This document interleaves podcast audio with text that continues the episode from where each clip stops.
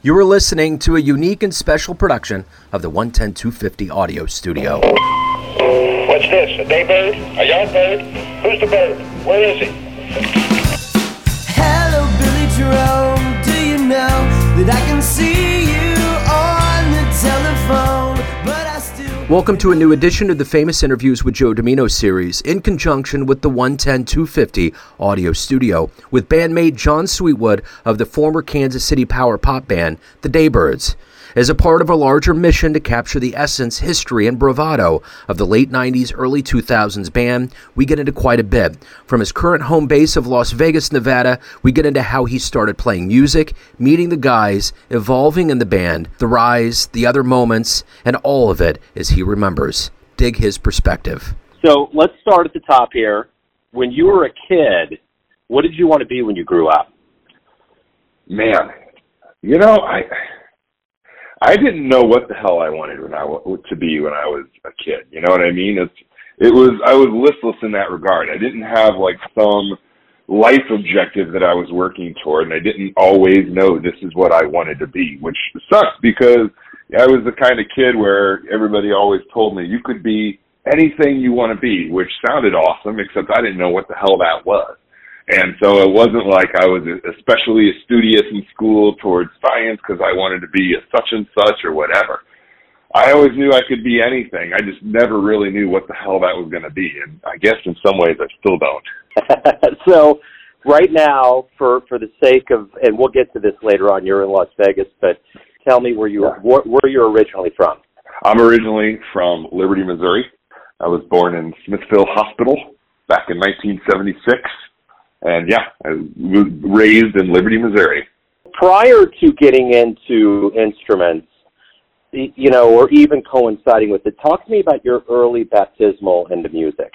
Well, I mean, from a standpoint of like music we listened to, I know when we were kids, my folks listened to a lot of stuff, and the stuff that really always, the stuff that stuck with me that they listened to was like the Commodores, Lionel Richie, Isaac Hayes, like shit like that was the stuff that really stood out. And I mean, you know, th- being of the age, they listened to like all the, you know, 50s doo-wop kind of shit that they liked. And then growing up on Liberty, you know, it's like everywhere you went, you heard, you know, jo- George Jones, Loretta Lynn, Dolly Parton, oh. all of that just seemed to be everywhere. Every time you walked into a store, every time you went to a friend's house. So for some reason, a lot of that old country always kind of stuck with me. You know what I mean? Like, I, I, I couldn't say that I ever called myself a quote unquote fan of that stuff, but at the same time, I'll hear like a Merle Haggard song and be like, shit, I know every word of this song. You know what I mean? Like through osmosis, it stuck with me, you know, and so those were sort of like my earliest like childhood age, like when I was a little, before I was buying my own music, that's the kind of music that, that really stuck with me. On your journey as a musician, when did this begin? When did you start picking up an instrument? What was it, and how did how did it all happen? Uh, well, my brothers played all played instruments, and so I mean that was there was always tons around us and all that kind of thing. I remember being, I want to say around high school age. For some reason, my folks had a piano in the basement, and there was a song by Harry Connick Jr. called Lofty's Roach Souffle, and I was like, I want to. I want to figure out how to play this. And it was like just a little mel- a little instrumental melody ballad type of thing. And I was like, I want to do this. So like I sat down there and I was like listening to it and started playing it and you know listen play listen play and then I like I figured out how to play that song on the piano. And in doing so, I was like, A, I like this. B, that really wasn't very hard for me to like listen to something and figure out how to play it. And that was kind of honestly where I where I started. That was uh, the first thing I remember ever being like, I'm going to play this, and I did. I, I played saxophone in sixth grade band. I don't know if that truly counts, but uh, you know what I'm saying. I never played an instrument like in school or anything after that. Yeah, it's a part of the lexicon. So, uh, you know, the one thing before you got on stage, you know, our early memories of, of all of that come from what we saw personally. What was the first live show that you ever saw? Dude, the first the first live concert I saw was David Lee Roth, the Eat 'em and Smile tour. So that was like 1985, I think, 1985. at Sandstone. Wow. And I and Cinderella opened for them. And actually, fun fact, at, at, at that show, um, I remember I went with my buddy Jeremy Sila, and we were in 1985. I was in fifth grade, but I had skipped a grade, so I was only nine years old. And I remember as we're pouring out of sandstone, I am clutching on to like the back of his shirt or his dad's shirt or something like that for dear life. Granted, it was a big deal for my folks to actually let me go at nine years old to go to sandstone with, you know what I mean? And as we're walking out, I remember clear as day, this this drunk lady comes up and she goes, "Is this my face?" and puts her hand in my face and shoves me to the ground. And I break connection with him and I lose him and and and my whole party in the throng of people flooding out of sandstone. So I was like freaking out. I had found like an, a, a worker adult cop thing and I had to go back to the little booth there and they like called my mom and dad who of course were flipping out.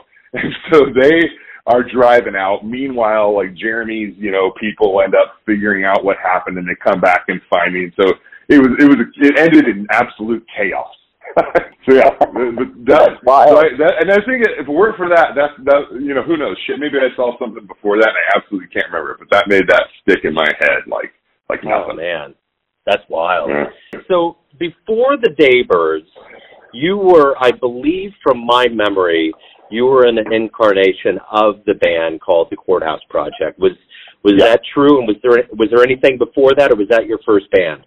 No, that was the first time. Yeah, and you know, hell, I, I would barely call that a band. I mean, insofar as that we never like played shows, I don't think, or anything like that, or maybe we did once, but yeah, that and that was basically me and Dean and like Jimmy Gabriel, Jeff Molinex. We would um we would just sit around and jam, and then we ended up going up to the courthouse steps at Liberty because at night, you know, that was kind of vacant. There was a a power outlet on one of the lampposts there.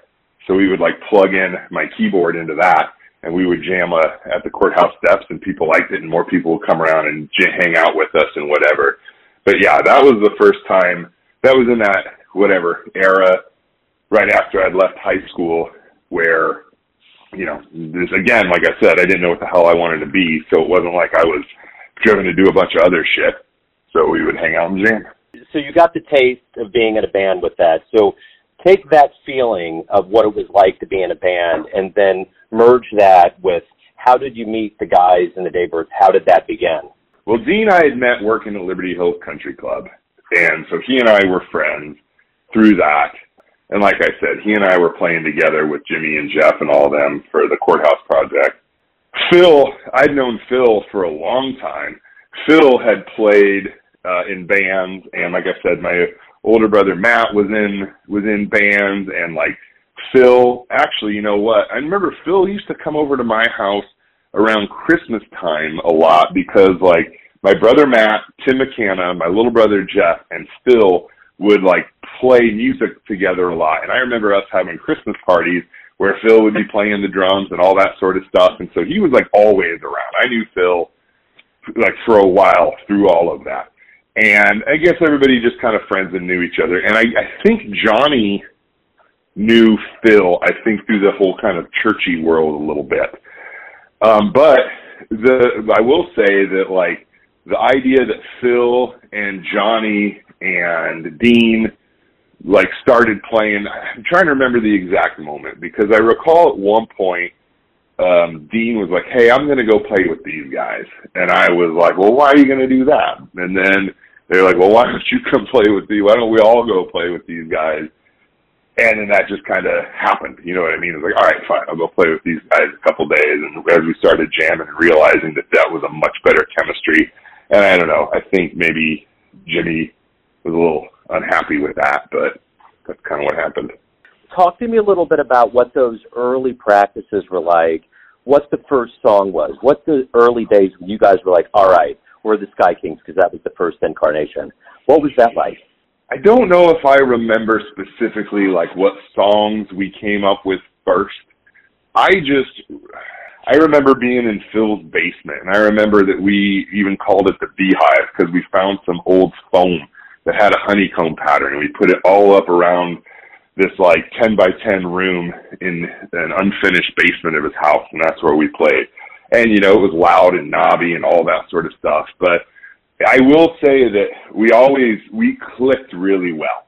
You know what I mean? And that really helped. And I think a lot of it too, like, you know, in a lot of ways, I will say, just me and Johnny Yeager always really, you know, because he played drums maybe more than most and better than most uh, in the band, and I played bass and or keyboard most, and so as a result of that, like he and I really clicked. You know what I mean? And from a playing point of view, and personally, but you know what I mean.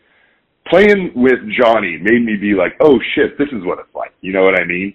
So like that's what I remember. That it just I felt really satisfied in that this was like hitting. And of course, everybody else was great. Phil's voice is outstanding. You know, Dean and I got along like thieves. So I think that's what it was. It was just that feeling of, you know what, this is fun. This is what I want to be spending my time doing. And I think that was the feeling. And like I was saying before, I didn't really know what the hell I wanted to be in life, what I wanted to do. I kind of was a dilettante, bounced around. But then in that moment, I felt like, okay, this is something that I feel like we're doing that's worth my time and attention. Obviously, when you get to that point where you know you got a nucleus, you want that first show. What was the first show like? How did you get it? Oh man, did anybody tell you what the first show was? What, what, what did Johnny say our first show was? Uh, yeah, and and that's the best recollection that I got. Johnny said that you guys played on the uh, uh, square, and you had to branch it out to two shows because there were so many people there. Where wait, where did he say it was? He said it was on the square uh, in Liberty. Was it? It was some coffee shop. Oh, at a coffee shop on the square in Liberty? I'm willing to take his word for it. I don't even know if I remember that. I, I I I don't. And he brought it up. He was like, "You may not have even been there." It was like something that was kind of shotgun, and you guys were like, "All right, let's do it." And so many people showed up. He said it was after a fall festival, or it was around that time, and you guys put flyers up all over the all over the square and a lot Yeah. of people found out about it and it turned into a big crowd and you guys literally had to split it up into two sets because there were so many people that seems I know that shit like that happened to us, and so I mean I'm willing to take his word for it. That, that was our first show. Uh, my memories of our well, I have some memories. I mean, mind you, my memory is not great. Some of my memories of those early shows. there, I remember. Let's see. There's the the two early shows that I remember, and I know these were by no means our first shows. I remember playing a show at a place called Governor Stumpy's down in Waldo and I remember that because we had a uh, we had um we started playing and the owner started screaming that we were too loud and he like kicked us off stage and we're like screw this guy but all of our shit's still Yeah. on stage and then we went back up like an hour or two later once like the dinner rush was over and we played again and he was like this is awesome you guys need to come back and blah blah blah and we're like yeah you know what no you're you know you're kind of a dick and we would just but then the one, actually, I'll tell you a good one. One that I remember most of, like, uh, I remember that Phil got us a show, and there was this, you know, that church. There's like a church um, in Midtown that in the basement they had like a music venue, and it was um, Yeah. Phil knew. I can't even remember what the hell it was called, and Phil knew them because obviously his band before the Daybirds, he was in a Christian band, and so he had connections in that world he booked a show and we were like, okay, this is going to be great. So we we go in there, and this is actually, you know what? This is when we had first we'd made our recording of the Sky Kings record, and so we had CDs pressed for that for sale. We're like, okay, this is a a good show. We booked it through some legitimate means. So we get up there, we play the show. It's us, and we're opening for some Christian band called Tim Suttle and the Satellite Soul. I remember that. So we get up there. The place is packed. It's packed with our friends. I mean, probably a few hundred at least uh, kids in there. We play. They go crazy. They love it. bunch of people buy our records. The place empties out uh, down to about a third left for Tim Suttle. So as the show ends, um, I remember going up to the guy to get paid, and he was like, "Oh well, we've decided to donate the door to Tim Suttle to continue his ministry." And And I remember Oh, no. me and me and Dean were like, uh, here, it's kind of loud. Come talk to us over here about this. So there was this little game closet that we under the church, right, where it was like kind of like a big walk-in closet room that was full of board games. So we walk in there with this guy and we shut the door and me and Dean stand with our backs to the door, right? On purpose. And so we're like, explain this to us again. And he was like, well, you guys are just getting your start, but he's out there spreading the word and blah, blah, blah, blah, blah. And in a nutshell, we were like, I don't think you understand, right? We brought these people in here. We made this shit happen. That is our money. You aren't giving it to anybody. We're not leaving here uh, without this money. And he's like, well, that's not very Christian, and that's not where. And I'm like, I don't give a shit. You're not getting out of this room until we get our money. And he was like, you fucking, and he did. And he was like, you'll never play here again. I was like, I promise you that's not going to be a problem because we're never going to fucking play this shithole again, period. And that, I think that was the first and last show that we, uh, that Phil ever booked. You know? or, or, or yeah, exactly. Or put another way, it's like Phil, if you got to lead on a show, let's let's circle the wagons on the money deal before we uh, drive anywhere. Because Yeah. yeah, but, but I remember that That- one, man. That was some chicanery. all of these stories I remember vaguely. So, you know, the one thing early on, when did you guys know you had the magic? When you guys, when did you feel like we we got this? I mean, like uh, in some regard, like I was saying, like pretty early when we were first, when we kind of first got together and started making music together, it just it was just so easy. You know what I mean? And that's the thing. I mean, man, so much of life is hard. But when things come really easy, and when those easy things are good, and people respond to how much they like them, like that's that's an intoxicating feeling. You know what I mean? And so to just be in a situation where, you know, whatever, Johnny comes over to my place, we're sitting on the patio, we are just farting around and we come up with some riff and it's like, holy shit, that's a great riff. And then whoever's around us is like, oh my God, that's great. You know what I mean? It's like, you know, that little dopamine push, you keep going for it. So I think we felt that early on or else we probably wouldn't even uh, led the momentum roll forward. So, give me an idea of a timeline. I I kind of did this with Johnny at one point. So, you guys, from his recollection, met around '97, and I'm trying to stitch together the albums. So, you know, you had the Sky Kings EP, Turnstile, and then You Rock. So, kind of give me from your recollection when you guys hooked up and kind of the album discography, so to speak. Well, let's see. We made that Sky Kings album in I want to see, yeah, I think '97 makes sense. Um, we recorded the the Turnstile album. Uh, that was 1999. I'm almost sure of that. Uh, and then You Rock. I think that one came out in like '01. I think is is the way it works. Um, yeah, yeah, no, and we, you know, we recorded tons of stuff in between, but um, yeah, that's that's how it all laid out. But I think we probably started getting together around '96 is when we were.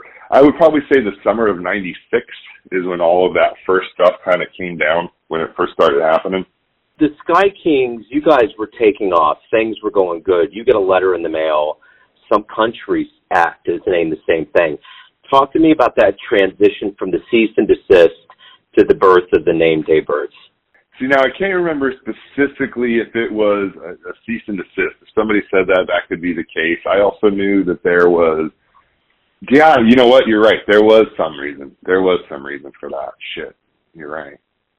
Um, I remember us looking for a name, and as far as my memory serves, I want to say that Dean was looking in a book, just sort of like looking around, and there was a couple sentences, and the word day and then the word bird was on the next line, kind of right up and up and down from each other. And he just kind of glanced at it and saw day and then bird underneath it, and just was like, "Oh, what about daybirds?" And of the things we were kind of talking about, we're like, "Yeah, that'll work." You know what I mean? Um, so Yeah. not not not incredibly, I guess, meaningful, or the meaning got backfilled to it, or whatever. But uh, yeah, that was. If I'm not that but so far as I know, that's the truth. I know that uh, Dean came up with it. I believe he came up with it be, by reading it like that. And we were like, yeah, that'll work. So as the band went on, you guys obviously evolved into your roles. You got better, and more comfortable with each other.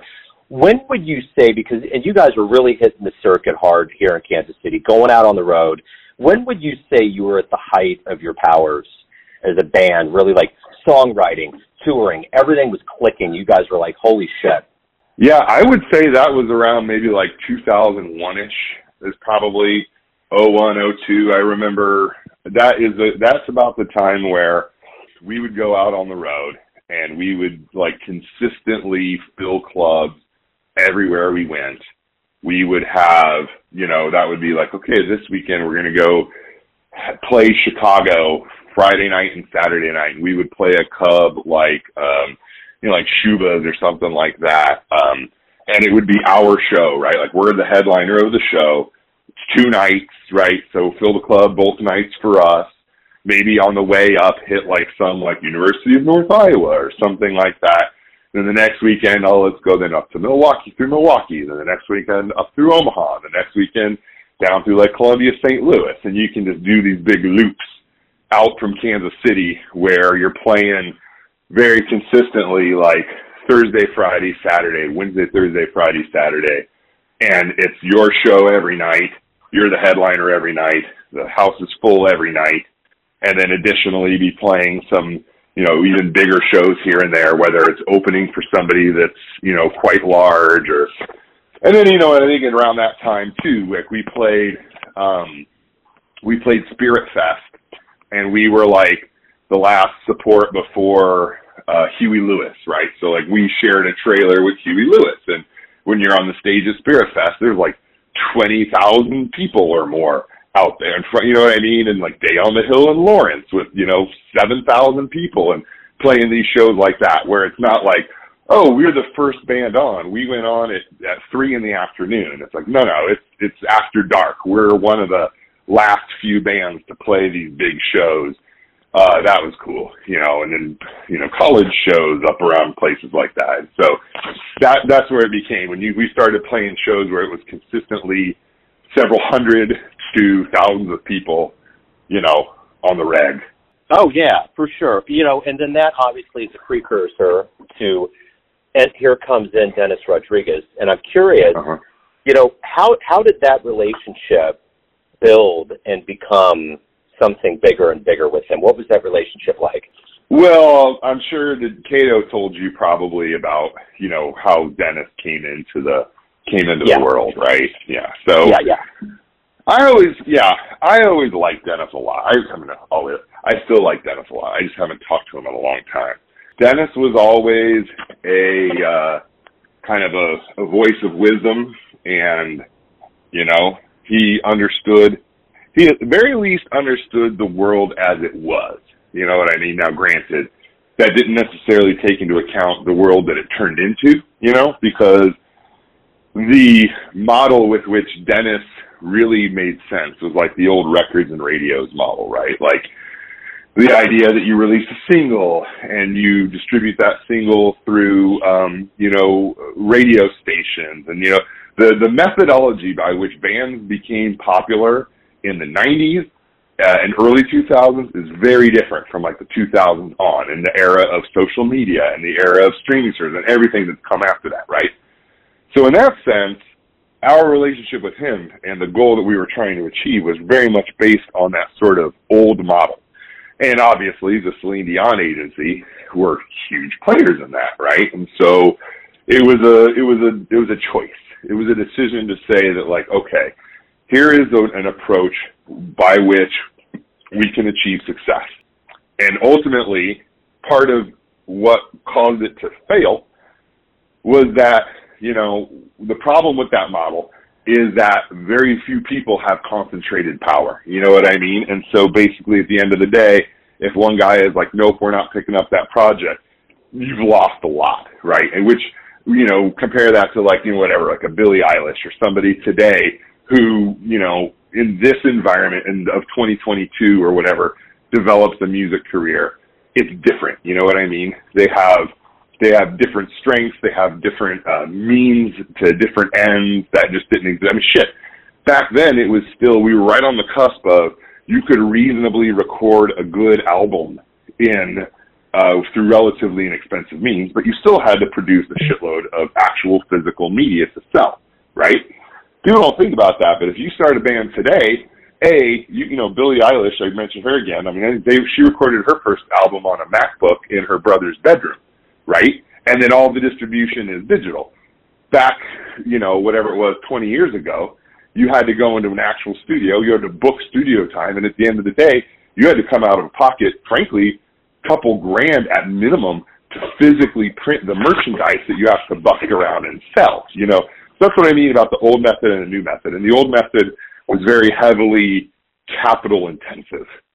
And in order for us to engage in a capital intensive uh, realm, we needed somebody like Dennis and by extension Celine Dion and them to help us make that happen because of just the era we were in. I realize I ended that question quite a ways, I think maybe from where it started. No, no, no, no. That's good. No, that's good. You no, you you nailed it. So let me let me let me leapfrog a little bit here and ask you. Yeah. You know, you guys went to Montreal. You guys went to LA. You guys went to Vegas. What were those uh-huh. trips like? How much growth happened during those trips? Tons. I mean, there are those are some those are some truly amazing experiences, and I mean that was just it really felt good to be it felt great to feel like you were who you were in your skin in that moment. You know what I mean? Like it didn't feel like I was playing or pretending. And I mean it like this. How many times you know somebody that's like, I'm in a band. Okay, you're in a band, but what are you really? It's like, oh well I'm actually an accountant. Me and my buddies play music and then every Thursday night we do an open mic. Okay, that's you know, that's one thing. But that's that's not the same thing as like, oh, I'm an athlete. Well, what does that mean? I play soccer with my buddies on Thursday nights after work. No, you have a uniform, you have a paycheck, you are on a on a team with fans in the crowd. Now you're an athlete, you know. And so I think those experiences felt genuine in that regard.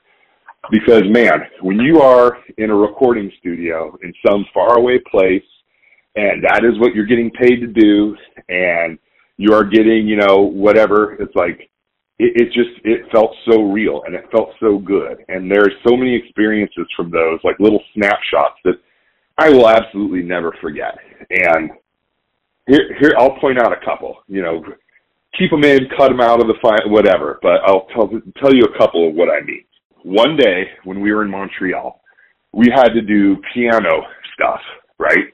Uh, so when we when when we were tracking the piano, we had one studio called um, Divan Vert, I think it was, or Studio Piccolo, something like this, is where we were recording. And so we did a lot of our vocals there, we did our guitars there, whatever. But when it came time to do the piano tracks, we went to a different studio. Now, the studio that we went to for that was the largest recording space in Montreal. It was a huge brick room, and brick sounds weird, but this is where they re- recorded like huge, like choral vocal performances and stuff like that and I guess Celine had recorded many of her records there. So we go to this place and we go there and it's absolutely it's stunning inside there. It's so cool. And there is a, a fucking there is a ten foot Steinway concert grand in the middle of this room with this guy who's tuning it, right? For me. You know what I mean? That was a outstanding just it just I don't know, gave me goosebumps. Like here I am, like who the hell am I? But I'm walking into this room it's the biggest room in the city. It's absolutely beautiful. This outstanding instrument sitting in the middle of this room that has all been expertly mic'd. And now, 20 minutes before I play it, this old man is over there tuning it so it's perfect. You know what I mean? Like that just that just hit me. And then when I yeah. went out there, they're like, test the thing, and I'm like, yeah. I was just playing the shit out of that piano, hitting it like crazy. It just it sounded so good. It felt so good it felt just an amazing moment to be in. And one other one, back at that other studio, I remember at one point we were tracking some guitar stuff. And, well, I was tracking one of my guitar parts. So in Montreal, like, at least on the east side, it's like kind of old school, like that's the French side of town, where like nothing is, none of the buildings are taller than the church spires, you know? So the, the studio had these sort of long uh, windows, like the kind of short uh, but long horizontally. So I'm looking out over the eastern side of Montreal, and there's like a light snow falling. So it's like the, all these old buildings and church spires and a light snow falling, and I've got my cans on and I'm tracking my guitar part, just staring out this window. You know, like it just I, I'm to this day I can see that snapshot perfectly in my head of just you know that's that's what I did. Whatever Tuesday afternoon, John goes to work. What you doing? Standing here looking at this absolutely outstanding scene, recording my guitar line. It just felt amazing. Yeah, dream realized, dude. Totally. Yeah, for sure, um, for sure. Well, yeah, and and so well, let me let me get to the point, to the part because Montreal is a part of this. When you all were on a conference call, you guys are obviously all in this place where you're ready for the next step. And what what happened? What do you remember from that moment? And how did everything kind of progress after that happened? Well, if you're talking about like the well, the death knell, as it were, basically it came down to the the agency had X amount of resources that you know they were devoting to new projects or whatever, and obviously Dennis had us, and it all appeared that uh, it was a go. René liked it. René being René Angélil, Celine Dion's husband, he who was a you know the boss, and like he was on board. Everything was great, and apparently someone else within that organization had gotten to René, gotten in his ear because this guy had like a female pop artist that he was developing, right? So this guy has a female pop artist. Dennis has this band, us, and then I'm sure others. So for whatever reason, guy with the with the girl singer essentially convinced René that look, we shouldn't waste our time and energy on this rock band because that's outside of our strength, right? Celine girl pop. It all makes sense. Put our resources behind my project. Forget Dennis's project, right? So that's so the guy was successful. René was like, "You're right. Okay, fine. We're going with your project. Dennis is, is not there anymore." And there you go. So that was a crush to momentum. Now, obviously, there's other factors as well, which is like, okay, well, so what? So why did that make mean that the band had to go away? Well, in the lead up to that, we all had our sights set on the idea that, okay, this is the next step. We have all this stuff we've been working on, all these songs that we were in progress. The next step is that we're going back into the studio, probably back up to Montreal, and we're going to cut this album and it's going to get released on like a big label. However, uh, so okay, so then in the lead up to that though, um, I think the kind of the rift that formed in the band was the desire not to go out on the road anymore. And I know that this Dean was especially um, was especially of this mindset where I don't know for whatever reason where he was in his life, like the idea of playing all these shows didn't really appeal to him as much. He wanted to like be in the studio. I think that was the side of it that he really enjoyed. You know what I mean? Like he liked the idea of being a craftsman in the studio, etc.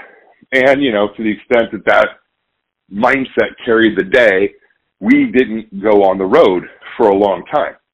Like for the last little while, we hardly played shows because we were at, actually we were at John Evans's house doing the finals on, on all of these tracks that we were going to record. And my opinion was that I, I didn't like that. I thought it was foolhardy to come off the road because I knew it was going to kill our momentum. Because I was like, look, guys, if something goes awry with this deal, we have put ourselves in a terrible spot, right? Because we're going to have to like rebuild. My attitude is, why lose any ground? Let's keep going on this front. And I think a lot of them were just, uh, we don't want to, you know, and granted, I'm sure their reasons were good and valid to them. So no fault as it may. But then, as a result, once it came out that it was like, yeah, this deal fell through, it was like, well, this deal fell through, and we're sitting here with nothing. We haven't played in a long time. You know what I mean? Like, uh, we, it just, it's like our momentum had all dried up, and it just didn't feel, I don't know, it felt, it felt bad. It felt like this isn't, you know, we really shot ourselves in the foot. And I, I mean, hell, I'm sure I had a lot to do with us ultimately breaking up because it was like, you know, to some extent, I'm sure it was like, fucking, if you would have listened to me, you know what I mean? But then, you know, if you didn't listen to me on such an important thing, then what's the point moving forward, right? Because, because then what, you know? So. Well, yeah, and, and that leads me right into my next question because you had mentioned being with John Evans and recording, and John had already talked to me about that. So there was this period after the decision where you all had to regroup, which you've kind of elaborated on, but there was Phil came out of the band, John Evans came in. Talk to me about that transition and how that phase of the band worked. I'm trying to remember how what I can't what I can't tell you release without yeah what I can't tell you is like okay Phil left the band around X date and then John was with us for X number of whatever it was, month to year plus, and you know, but it's something like that. But you know, towards the end of it, there, my recollection of all of it was that Phil was becoming sort of increasingly erratic. Um, you know, like I got, you know, I love Phil, but you know, and he and he'll, I'm sure, will be the first to tell you that he can be like a real kind of scattered guy and that just became untenable because I mean, when you're in a band, it's like you're married to three other dudes. You know what I mean? Truly.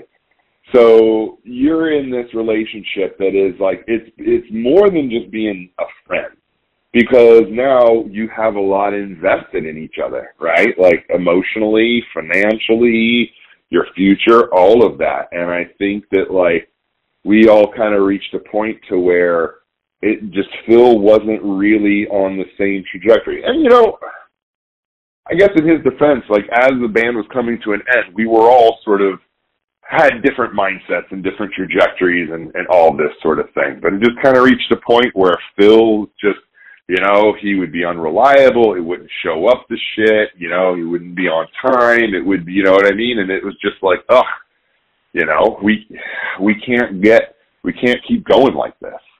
And, you know, John had been, you know, recording us for a long time. Uh, you know, he was in other bands around town. You know, we all, we all knew each other really well. Uh, he, you know, he brought his own thing to the table. He could sing, he could play a lot of instruments, you know, so that was great. And yeah, I mean, John's a great dude. And so, you know, when he came into the band, it definitely, um, you know, it was different. It wasn't it wasn't different bad or different good. You know what I mean? It was like, well, not doing it. How should I say that? He brought his own thing into the band, and his own thing was great. So it, I think collectively added to what we were doing. But there again, you know, John was also of that ilk of like, yeah, you know, this is the this is the recipe here. We need to we need to focus on this pre-recording and this album deal and all of these kinds of things. And um and you know, he was obviously a part of the camp that voted for that to happen. I honestly think if I had to guess, Johnny was probably in the middle. Dean and John definitely didn't want to be out on the road and wanted to just worry about recordings and that sort of stuff. I wanted to be out on the road. Johnny was kind of in the middle. And I'm sure that a lot of that has to do with like, you know, I was fortunate. I was working out of the Kitahara's photography studio at the time. So like I was able to earn enough money to, um, you know, whatever, keep my apartment and all that sort of stuff with minimal effort. It wasn't like I had to show up to a day job every day of the week. And I can appreciate that for, you know, Dean and John Evans, like it was probably a lot harder to be in a band and say, okay, yeah, the money we're making is mostly getting reinvested. I mean, the way it worked is we reinvested the money the band made, and then of course it would pay for like our per diems and our life while we were on the road. So it didn't cost us any extra to be in the band, and it stabilized itself. But the band didn't necessarily make enough money to also cover all of our rents and expenses and you know day life. And so I get that that shit costs money. So I get that those guys were probably the mindset that oh we can't you know we're going to have to either record deal or bust here. You know what I mean? And I didn't think that that was, you know, where we were at. But yeah. No, no, no, no, no, no. That's it. That's that's getting to the methodology of it. No, that's perfect. So let's get to the. What was the last meeting? what was the time that you guys said, I think we all need to move on and and go on with our lives? I honestly can't even say. I know the last the last most distinct memory of all of that I have was that house that I lived over off of over by UMKC um and talking with Dennis on the porch about it. Um and then from that point forward fuck man, honestly, I don't know.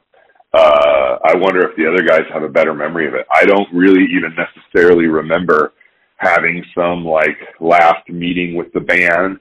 I I can't even remember our mindset. Were we all mad at each other? Was it we were all just sad?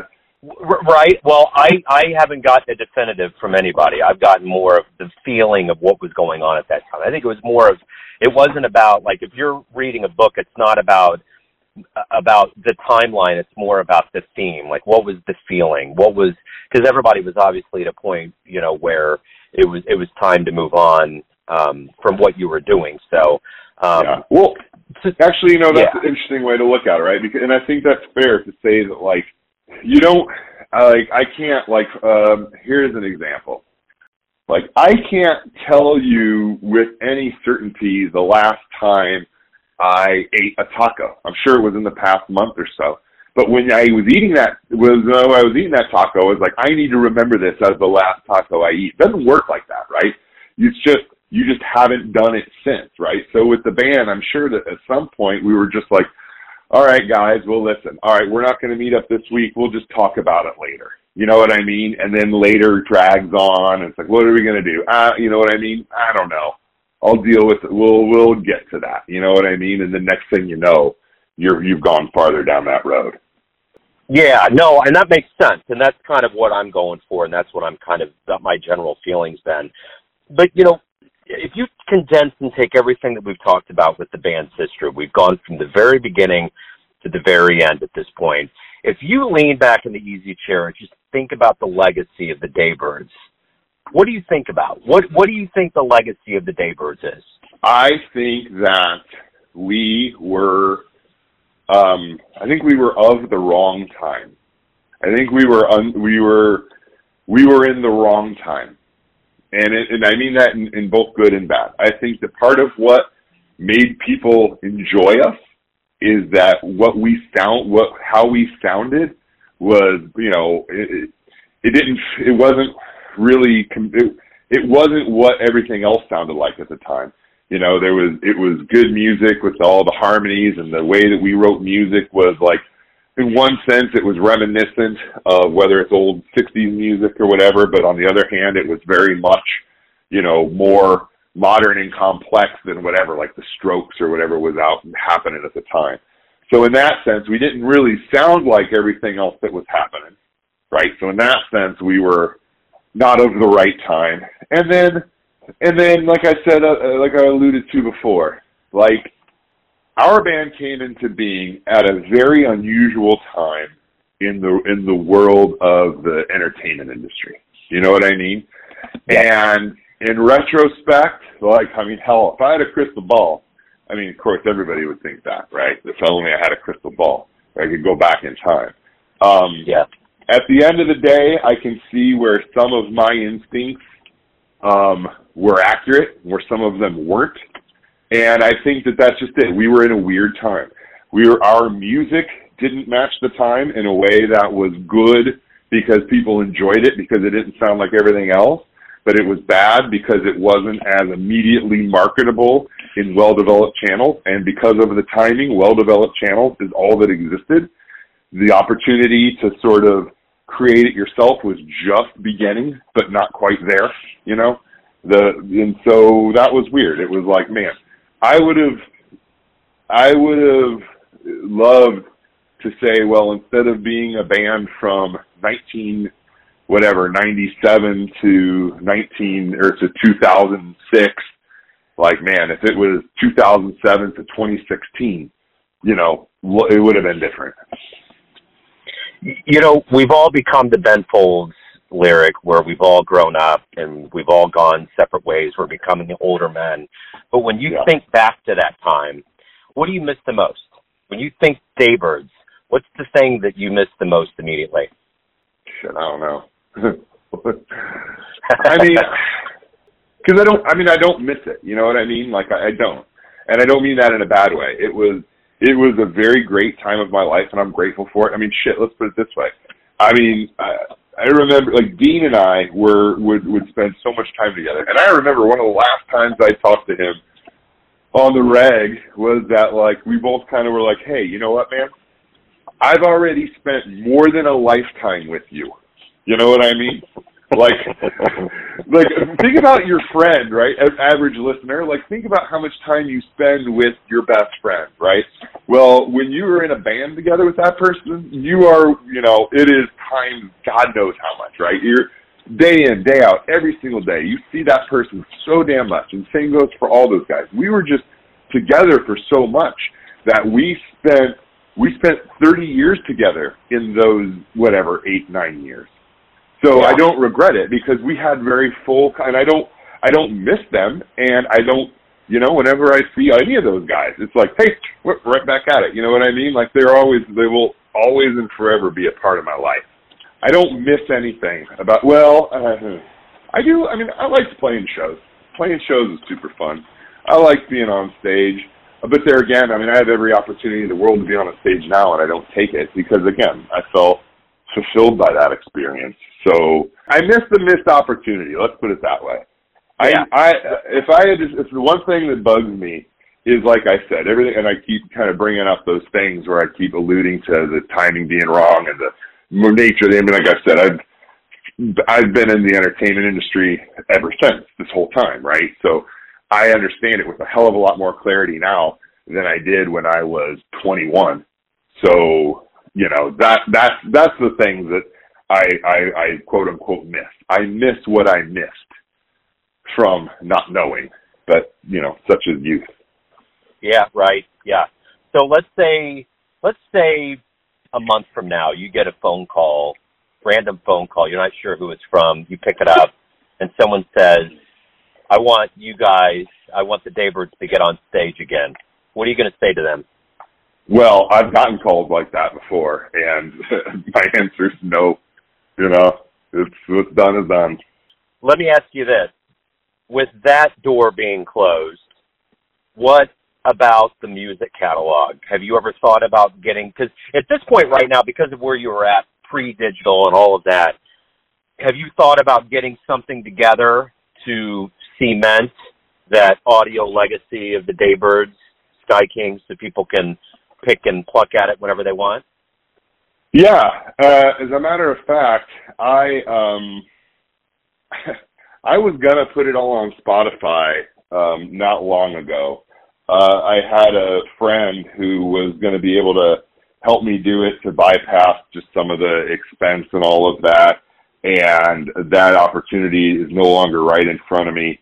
I, I figure I will at some point. I figure that I'll when I get around to it um, yeah, because I mean, like I said, I would put it on Spotify or some shit like that because I obviously, you know, let whoever wants to listen to it stream it and listen to it. Not because I feel like, oh, it's going to be monetized for some great amount of money. But, but yeah, I, I don't disagree with you. I just um, there's just a degree of hassle to getting it set up, and I want to, uh, yeah.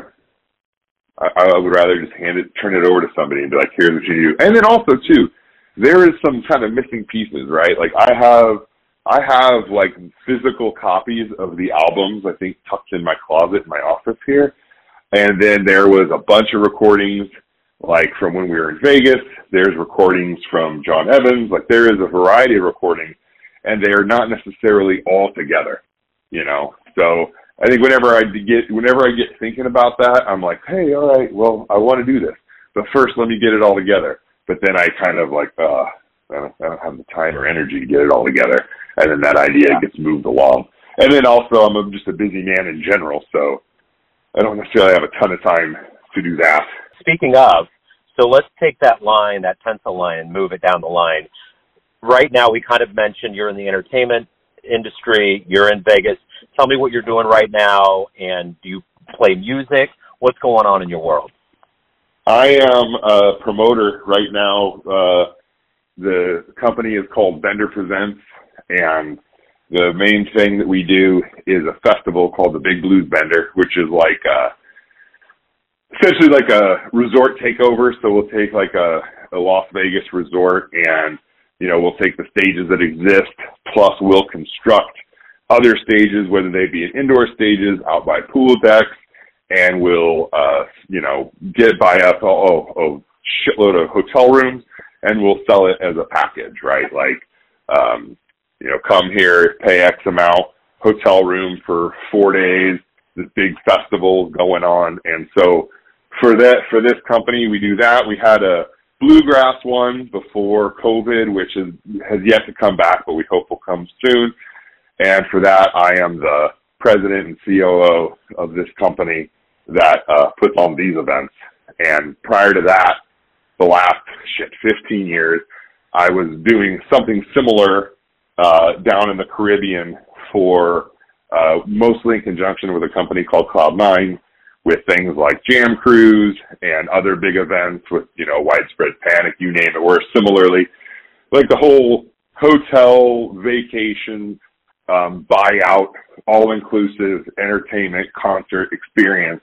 Like th- that's basically what I've been doing ever since the end of the Daybirds. So I spent when the Daybirds ended, I kind of piddled around doing some stuff for a couple of years, and then for maybe the next 15 years, I spent doing that down and around, you know, the Caribbean. And then about five years ago, I moved out here to essentially run this company in Vegas that does a, you know, that, that does events along that platform. So that's what I do all day.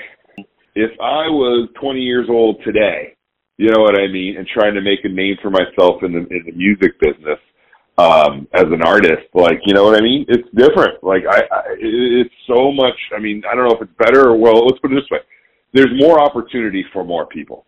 I remember yeah. even doing all those years in the Caribbean with these bands. A lot of them were in the jam uh, scene. You know what I mean? And here's, I think, the main difference.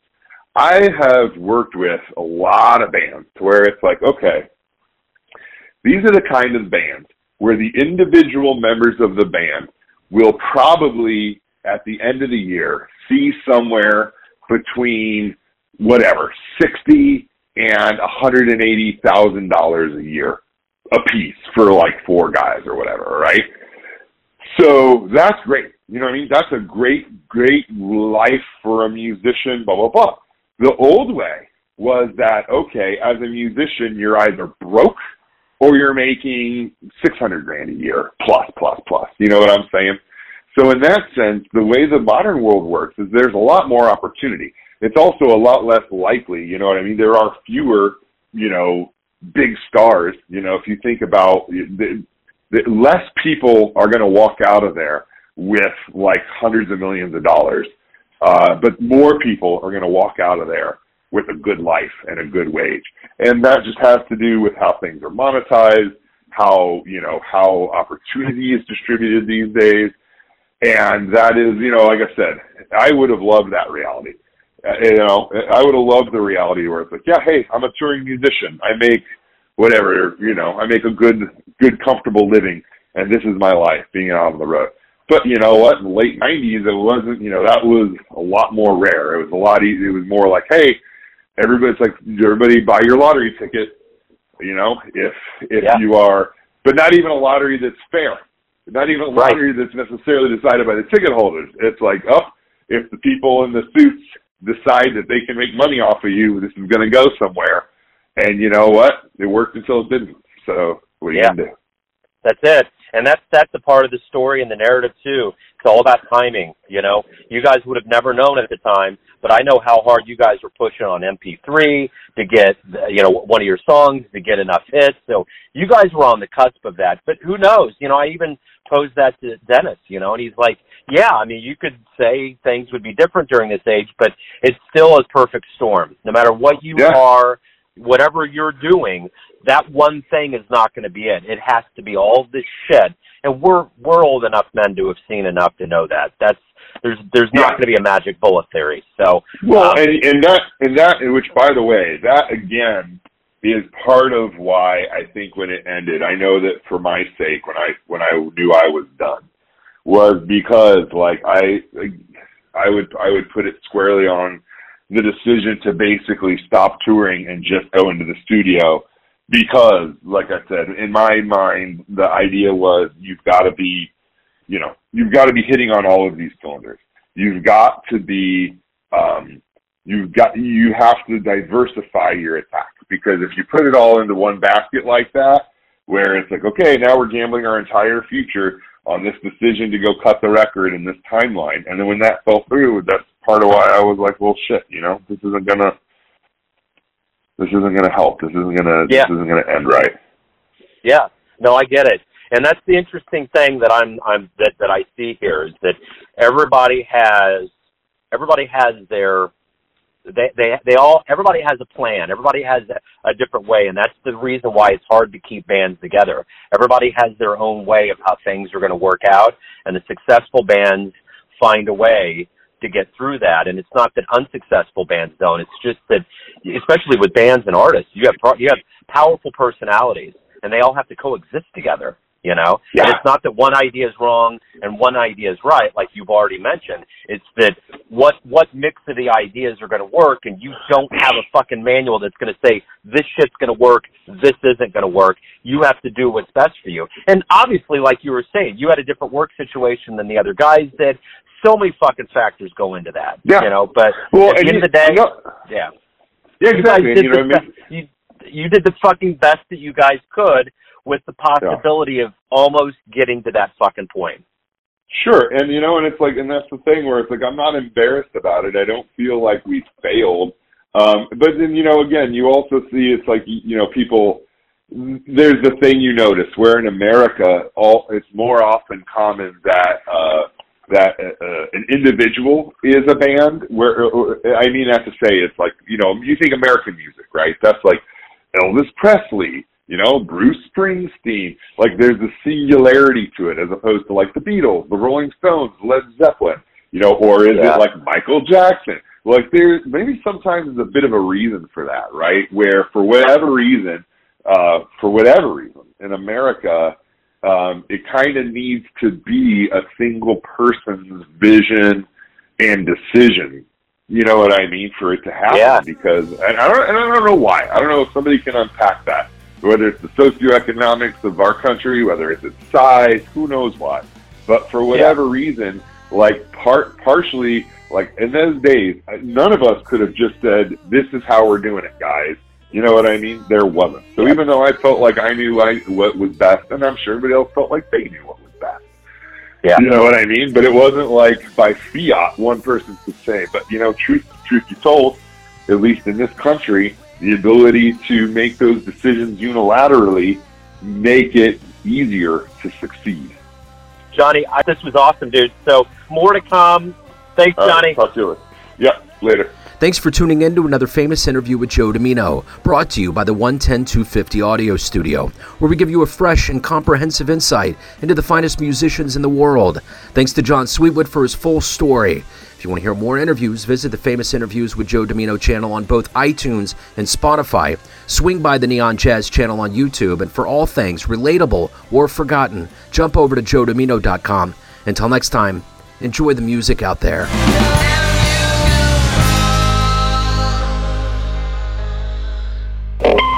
This? A day bird? A young bird? Who's the bird? Where is he?